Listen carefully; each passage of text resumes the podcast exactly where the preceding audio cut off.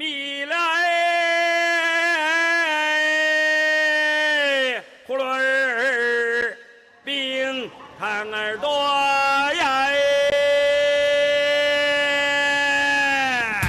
新来的大洋娃，那么六毛六毛，一块一块，一粒三百一块喽。5000年の歴史と13億の人口最先端のライフスタイルから昔ながらの懐かしい暮らしまでありのままの中国を紹介する。生き生き中国にハオ、こんにちは。生き生き中国の時間となりました。お相手のリュウエリンです。姉妹辻郎です。今日の番組は中国で話題になっている高速列車にスポットを当ててご紹介します。ぜひ最後までお聞きください。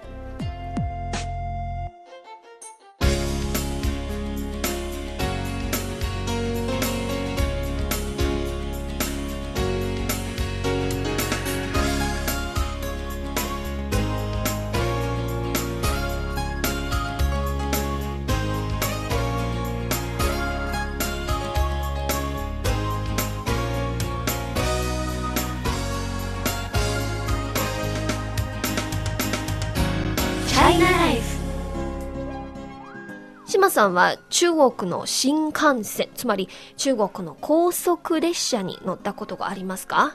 あの、タクシーに乗るとよく日本の新幹線と同じようなスマートな車体を見るんですけれどもね、えー地下鉄バス、タクシーはもう乗れるようになりましたけれども、新幹線はまだ乗ったことがありません。えーまあ、北京にいること自体がなんとなくこう旅をしているような気分ですのでね、はい。なかなかその新幹線まで乗る気分にならない。うーんえー私みたいな性格を日本ではデブ症と言うんですけれども、あデブ症エイリーさんは、いや、私は、あの、えー中国では、和諧号、調和号、つまり、えー新幹線よりはややスピードの遅い、そういう、えー、ドン車に乗ったことが何回もありますけど、はいでも、高速列車はね、ええただ一回だけ北京と天津を結ぶ高速列車に乗ったことがあります。ああ、そうですか。はい。まあ、北京の南駅から天津までは20分くらいで着きますから、とっても便利ですよ。あああの去年、天津にはバスで行ったことがあるんですけれどもね、確か2時間以上かかって、うん、北京の渋滞になると2時間ですそうね。北京の隣の町なのにずいぶん遠いなっていう記憶があったんですけれどもね、20分ぐらいっていうと本当に早いですよね。そうなんですね。なんか市内の地下鉄とほとんど変わらないような気がしますよそうですよねね。で天津、北京を往復してこう商売なんかやってる人たちもたくさんいるでしょうしね。そうなんですね。そうした人たちにとってはまさに時は金なりでいい乗り物ということになりますよね。そうですね。今、北京の住宅はとっても高いですから、まあ、はい天津で住宅を買って、ええまあ、北京で出勤している人も多い。なるほどね。そうですね。はい。なるほどね。あの、運賃も特等で99元。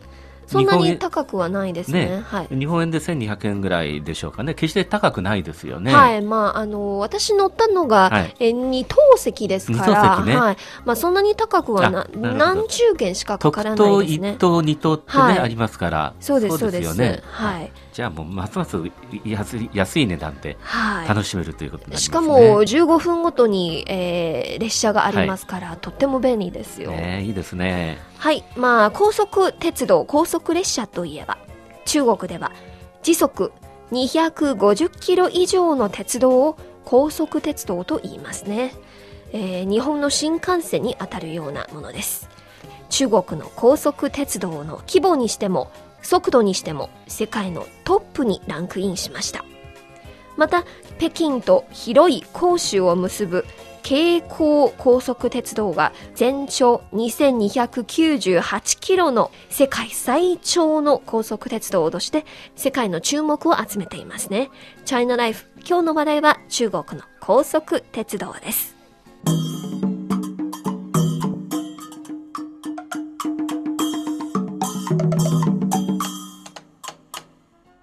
活トピックス。中国最初の高速鉄道は2008年に運行を開始した北京と天津を結ぶ高速鉄道で、その後、中部の鄭州と武漢、南部の広い広州と深センを結ぶ高速鉄道も相次いで運営開始されました。2011年の6月、北京と上海を結ぶ高速鉄道が運行開始となり、中国で大きな話題を呼びました。また、東北部の重鎮ハルビンと大連を結ぶ高速鉄道が開通し、北京と南の広い広州を結ぶ京広高速鉄道も運行開始となりました。これで中国の高速鉄道網が基本的に整備されたということです。なるほど。エリさん、あの日本では時速200キロ以上の鉄道列車を新幹線とはい。言ってるんですけれども、そのスタートとなったのが東海道新幹線で今からちょうど50年前。うん。でそれからあの少しずつ整備をしていって今8つの路線ができているんですけれどもね。まあ、50年前といえば、はい。1964年の東京オリンピックをきっかけですね。そうですね、はい、中国もあの最初に開通されたのが北京と天津を結ぶ高速鉄道で、はい。2008年に開通されましたからやっぱり北京オリンピックをきっかけですよね。きっかけですね。はい、まあ、日本の場合は50年近くかけてねはい。8つの路線ができたんですけれども、中国はわずかさっきの話だと5年の間にね次々とこう路線を広げてるわけで、はいその拡張のスピードってのはまさにその新幹線並みという感じがしますね。うん、そうですね。本当に早いですよね。早いですよね。はいえーまあ、そして各国が競ってあの高速鉄道の技術、ノウハウを中国に売り込んだという記憶も新しいですもんね。そうなんですね、えーまあ、最初から本当にいろんな注目を浴びましたね、はい。あの日本の新幹線の技術を利用するのかそれともフランスやドイツの技術を利用するのかさまざまな議論がありました、えー中国の国土面積は非常に広いから高速鉄道の建設は長期的なプロジェクトですよね、はいまあ、世界中の技術メーカーは進んでこの市場を奪おうとしています。なんといっても中国はどのメーカーにとっても無視できない大きな市場ですね。さて、えー先ほど紹介したのが中国の高速鉄道の基本的な背景ですよね。ではあの冒頭にも紹介した北京と広い広州の間の、えー高速鉄道に、えスポットを当ててご覧ください。はい。北京と広州の間の高速鉄道は2298キロを誇る世界最長の高速鉄道です。長いですよね。長い、まあ、2000キロ以上ですね。ねその設計時速は350キロで、え実際の走行時速は300キロです。北京から広州までわずか7時間59分で着きます。8時間で着きますよ8時ね。ね。はい。そうですね。日本で一番長い新幹線の路線というのはあの東北新幹線なんですけれども、はい。713キロです。ですからその北京と広州の間の2298キロから比べると3分の1ぐらいということになっちゃいますもんねうん。そうですね。ええで今ある8路線の新幹線の総延長が2462キロですから8つ合わせてようやく北京広州間の、うん、高速鉄道の距離と同じぐらいといううん感じですね。でも日本はもうすでに50年前には新幹線ができていますから中国はやっぱりようやく2008年にできたものですよね。そうですね。はい、まうんあその発展の規模も本当に凄まじいです。そうですね。はい、まあ北京から広州まで8時間で着きますから、まあ、これまでよりは12時間30分も節約できますよ。つまり今朝食は北京で焼きパンや豆乳を食べてから夕飯は広州で本場の広東料理を楽しめますよ。でも、それってあの、冗談じゃなくて、本当にそういうことを楽しむ人がいるかもしれませんいね。るかもしれませんね。まあ本当に鉄道が好きな人なら、まず鉄道旅行に 挑戦すればいいんですよね。そうですよね。はい。はい。また中国最長の高速鉄道として京広高速鉄道は北京天津河北経済圏河南省を中心とする中原経済圏武漢と湖南省を中心とする中部経済圏首都デルタ地帯をつなぎます今後はさらに香港と結び北京天津河北省河南省湖北省湖南省広東省の数億人に恩恵をもたらしますね。あのこちらに来てね戦後中国に残った日本人の鉄道技術者たちがはい。中国の人たちと一緒にあの中国の内陸部と西北地区を結ぶ天覧鉄道というのを建設したという式を読んで、はい。すごい感動したことがあってねはいあ。のその時に思ったのがとにかく中国の人たちにとってその鉄道というのは本当に大きなそのゆ夢みたいなもんだったんだなっていうのがねそうですね。あるんですけれども、はい。このあ新しい高速鉄道っていうのはそれがさらにこうあ新しい形で実を結んだというね感そうなん。ですね。まあ、この道、鉄道っていうものが、あの、一部内陸部の人たちにとっては、外の世界に通じる、まあ、夢のような道なんですよね。うんその京光鉄道も中国を南北に横断する重要な交通動脈になりそうです。お聞きの放送は北京放送中国国際放送局の日本語番組行き来中国です。中国の今や旬の話題をお伝えするコーナーチャイナライフ。今日の話題は中国の高速鉄道です。さて、先ほどは、えー中国の京光高速鉄道、つまり世界で最も長い高速鉄道をご紹介しましたが、はい次に紹介するのは、ハルビンと大連間の高速鉄道です。この鉄道は世界で初めて高齢地を走る高速鉄道で、世界一の寒い高速鉄道とも呼ばれています。はい北は黒竜交渉のハルビンから、南は港湾都市の大連まで、東北3省を貫き、全長は921キロです。沿線の年間気温差は、なんと80度にも達し、うん、すごいですね。冬の最低気温はマイナス40度ぐらいに下がります。一部の地区では30センチ以上の積雪があるということなんですよ。なるほどね。あの日本でも北海道新幹線の着工がようやく動き始めたところなんですけれどもね、雪が多くてとにかくこう寒冷地の高速鉄道っていうのは技術的にもいろいろ難しいですもんね。うん、はい。うんそれだけにそういったところの高速鉄道が運営を開始したというのは大きい意味がありますね。はいまあ、あの、ハルビンから大連まで3時間で行きますから、はい。週末になるとハルビンのスキー場でスキーを楽しんでから高速列車に乗って大連の海辺へ海鮮料理を楽しめますね。なるほどね。北の方への観光客もこれでうんと増えるってこともね、そうなんですあるかもしれませんね。はい。では、次は中国で最もスピードの速い高速鉄道にスポット当ててご紹介しましょう。中国で走行スピードの最も速い高速鉄道は、中国初の高速鉄道でもある北京と天津を結ぶ高速鉄道です。2008年の8月1日に運営開始となり、全長120キロで、最高走行時速は一時495キロにも達しましたが、今は安全面の考慮で350キロの時速で走っています。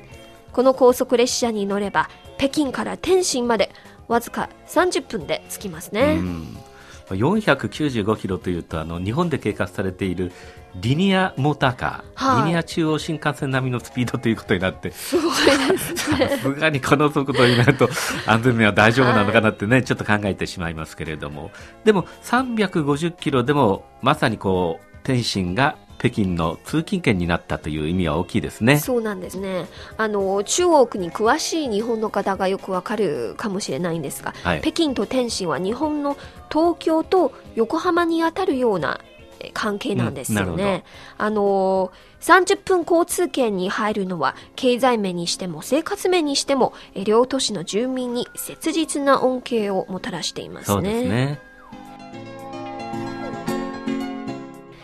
では、次は中国で投資の一番多い高速鉄道にスポットを当てましょう。はい北京と上海を結ぶ高速鉄道は全長1318キロで、投資総額はなんと2200億元に上りました。一番お金がかかったわけですね。そうですね。まあ、設計時速は350キロで、実際の走行時速は300キロです。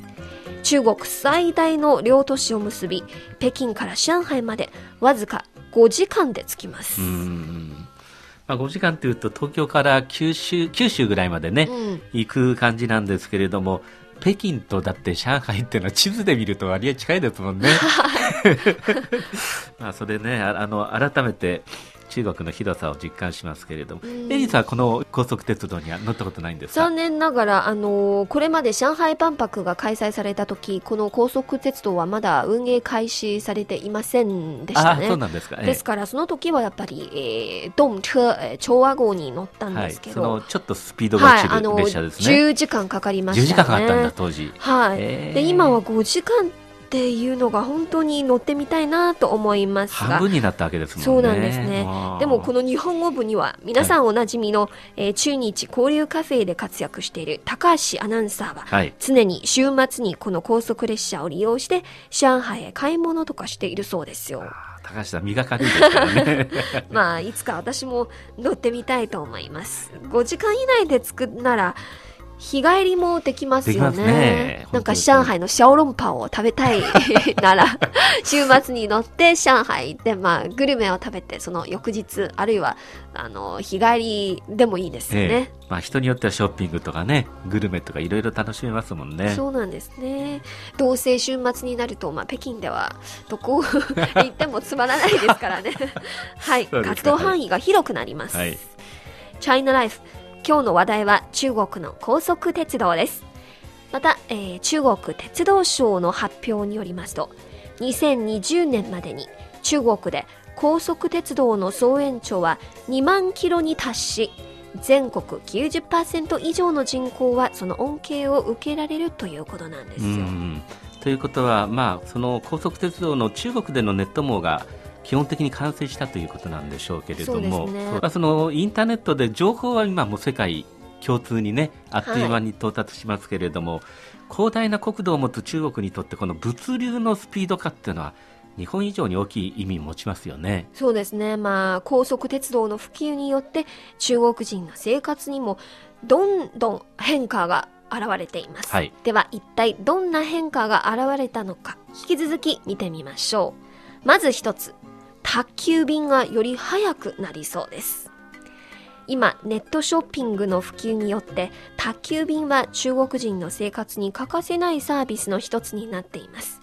高速鉄道の普及によって中国の宅急便はより早くなりそうです関連業界のデータによりますと今中国で国内宅急便の場合80%は自動車15%は航空便に頼って輸送されています。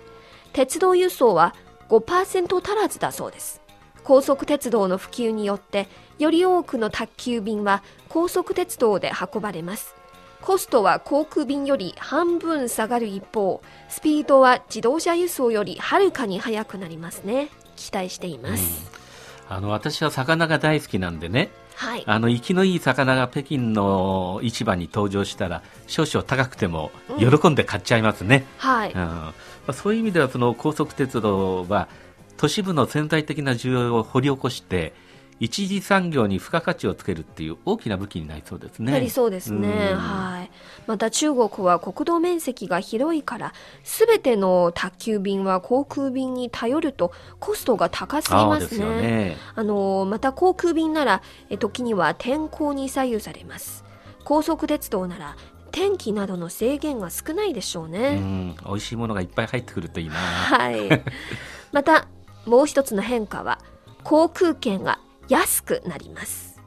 高速鉄道の普及によって航空便を選ぶ旅客が減っています。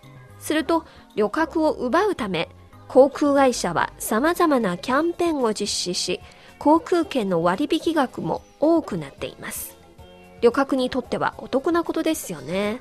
例えば北京と上海北京と広州を結ぶ高速鉄道の運営開始に伴い北京から上海や、えー、杭の広州南京広い広州深センへの航空券は一段と安くなりました。オフシーズンの時には激安の割引券が売られています。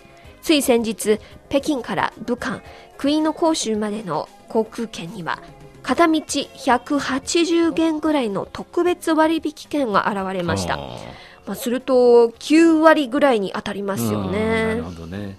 まあ、中国のその交通関係の値段っていうのは、まあ、何にしても安いような気がするんですけれども、それがさらに今度のこの高速鉄道の出現で、こう全体が安くなっていくっていうのは、本当に中国の人たちにとってはありがたいことですよね。そうですね。またいろんな選択肢があって、はい自分の都合に合わせて、まあ、選択できますから、それは本当に生活の便利を表していますね。そうですね。はい。まあ、あのいいこと尽くしのようですけれども、まあ、最後に一言だけ言えば、はいやっぱりそのより早く便利、広い中国を狭くする高速鉄道なんでね、はい。安全面だけはしっかりとお願いしたいと思いますね。はい。また皆さんご存知のように、これまで事故になったこともありますけど、それを本当に教訓として、はい安全管理をしっかりして、えみんなに便利で安全な交通手段を提供してほしいんですそうね。でまた交通手段の発展に伴って人々の生活も便利になります。活動範囲もどんどん広くなってますよね。例えば週末になると北方の人々は気軽に南の暖かい都市へレジャーを楽しめますしえ南方の人は北方のスキー場へ雪を遊べますね、休暇を過ごす選択肢も多くなっています。またもう一つ中国の春運つまり、えー旧正月春節の帰省ラッシュ、はい。20億人の大移動とよく言われていますが、高速鉄道の普及によってより多くの人々は早く実家に戻れますね。一家団らんの時間がより長くなってよかったです。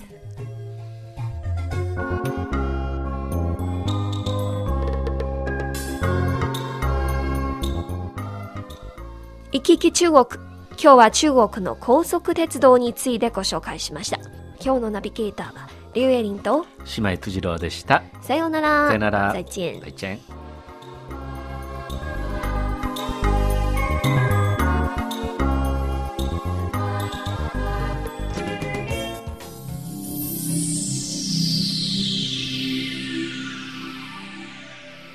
行き来中国そろそろ終わりの時間に近づいてきましたこの番組をお聞きになって何かご意見やご感想がございましたらぜひメールやお便りをください。こちらの宛先は郵便番号10040中国国際放送局日本語部いきいき中国の係まで。そしてメールアドレスはピンのにハオ nihao2180 アットマーク cri.com.cn です。皆さんからのお便りをお待ちしております。それではまた来週お会いしましょう。さようなら、再见。